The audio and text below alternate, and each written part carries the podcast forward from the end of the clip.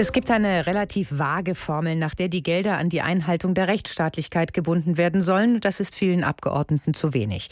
Und es gibt Kürzungen im EU-Haushalt beim Green Deal, bei der Digitalisierung und bei der Bildung. Und auch das geht einer Mehrheit des Parlaments gegen den Strich. Darüber habe ich mit Katharina Barley von der SPD gesprochen, Vizepräsidentin des Europaparlaments. Kommissionspräsidentin Ursula von der Leyen hat vor dem Parlament heute den Gipfelkompromiss verteidigt und sie hat ihn wohl wissend, vor wem sie da redet, auch als bittere Pille bezeichnet. Und ein Abgeordneter hat daraufhin erwidert, das Parlament werde diese Pille nicht schlucken. Was kann das Parlament aber eigentlich machen und kann es das Kompromisspaket noch einmal aufschnüren und neu zusammensetzen? Ja, das war sogar jemand von der CSU, der das erwidert hat, nämlich Manfred Weber, der Vorsitzende der konservativen Fraktion. Das zeigt schon, wie ernst es dem Parlament ist. Ähm, Im Bundestag gilt dieses berühmte Strucksche Gesetz. Kein Gesetz geht so aus dem Bundestag raus, wie es reingekommen ist. Und so ähnlich wird es hier auch sein. Ähm, es sind viele, viele Dinge noch zu verändern, weil natürlich die Mitgliedstaaten nur ihre nationalen Interessen da eingebracht haben. Und wir bringen jetzt noch einen Schuss Europa mit rein.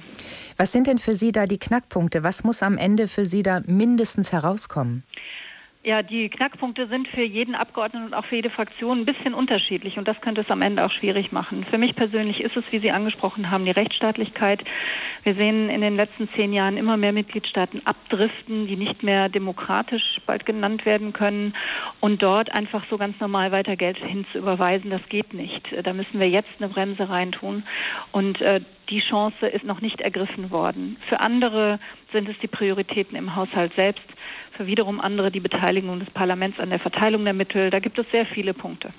Sie haben die Sitzung am Nachmittag als stellvertretende Parlamentspräsidentin geleitet. Wie schätzen Sie denn die Stimmung bei Ihren Kolleginnen und den Kollegen ein, falls die überhaupt einschätzbar ist? Obwohl sind ja viele wegen Corona nur virtuell dabei. Kann es sein, dass das Parlament am Ende wirklich Nein sagt?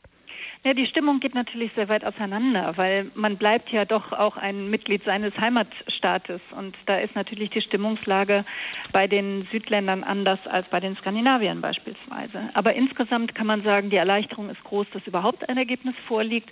Ähm, es wird auch sehr wohlwollend zur Kenntnis genommen, dass man sich auf grundsätzliche Solidarität mit den am meisten betroffenen Ländern einigen konnte.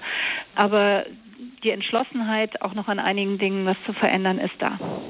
Was passiert denn eigentlich, wenn der Gipfelkompromiss am Ende durchfällt? Die Regierungen der EU-Länder, die haben ja wirklich extrem lange gedauert.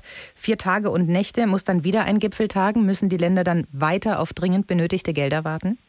Theoretisch wäre das so, aber ich glaube nicht, dass es dazu kommt. Denn ähm, keiner hat ein Interesse daran, das jetzt unnötig zu verlängern. Und die meisten Punkte, die wir kritisieren, werden eigentlich von, zumindest von der Kommission, von Ursula von der Leyen auch geteilt. Und damit sind wir schon zwei Einrichtungen ähm, gegen eine sozusagen. Ich hoffe, dass wir uns da auch durchsetzen können. Eine letzte Frage vielleicht noch, wenn sich das EU-Parlament jetzt auf die Hinterbeine stellt und diesen Gipfelkompromiss ablehnt oder zumindest mal sehr scharf kritisiert, ist das dann vielleicht auch eine Retourkutsche für die Durchsetzung von Ursula von der Leyen als Kommissionschefin durch den Rat der EU-Länder?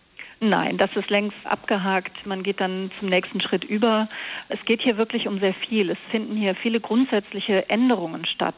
Diese Zuschüsse, die an Länder gezahlt werden, die sie nicht zurückzahlen müssen, dass die EU Eigenmittel einwerben kann. Das sind ganz revolutionäre Veränderungen, der Rechtsstaatsmechanismus eben auch. Und das braucht einfach auch eine gute Verhandlung. Und wir sind die Stimme des Volkes im Parlament. Die bringen wir jetzt ein.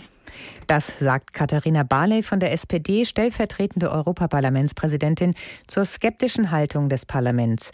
Und das ist das Thema heute hier in HR Info. Die Stunde des Parlaments. Stoppen Europaabgeordnete das Billionenpaket?